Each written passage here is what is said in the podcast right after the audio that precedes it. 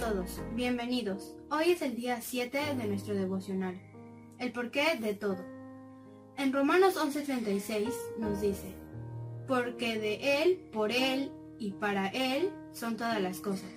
A Él sea la gloria para siempre. Amén. A través de la historia, los filósofos se han preguntado, ¿cuál es el fin de la existencia humana? Sus respuestas han sido diversas, pero no han llegado a una respuesta verdadera. No obstante, la Biblia nos da la respuesta verdadera.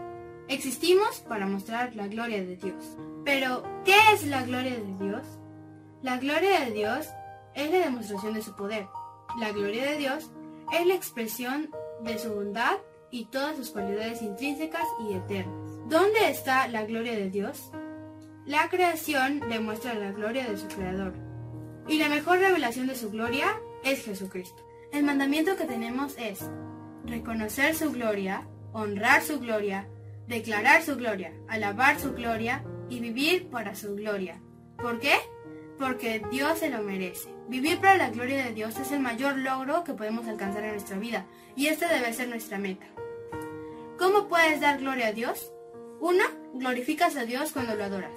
2. Glorificas a Dios cuando amas a los demás creyentes. 3. Glorificas a Dios cuando te asemejas más a Cristo. 4. Glorificas a Dios cuando sirves a los demás con tus dones.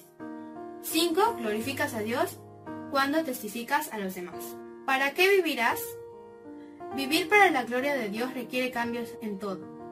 En tus relaciones, en tus planes, en tus prioridades. Y algunas veces implicará elegir el camino difícil.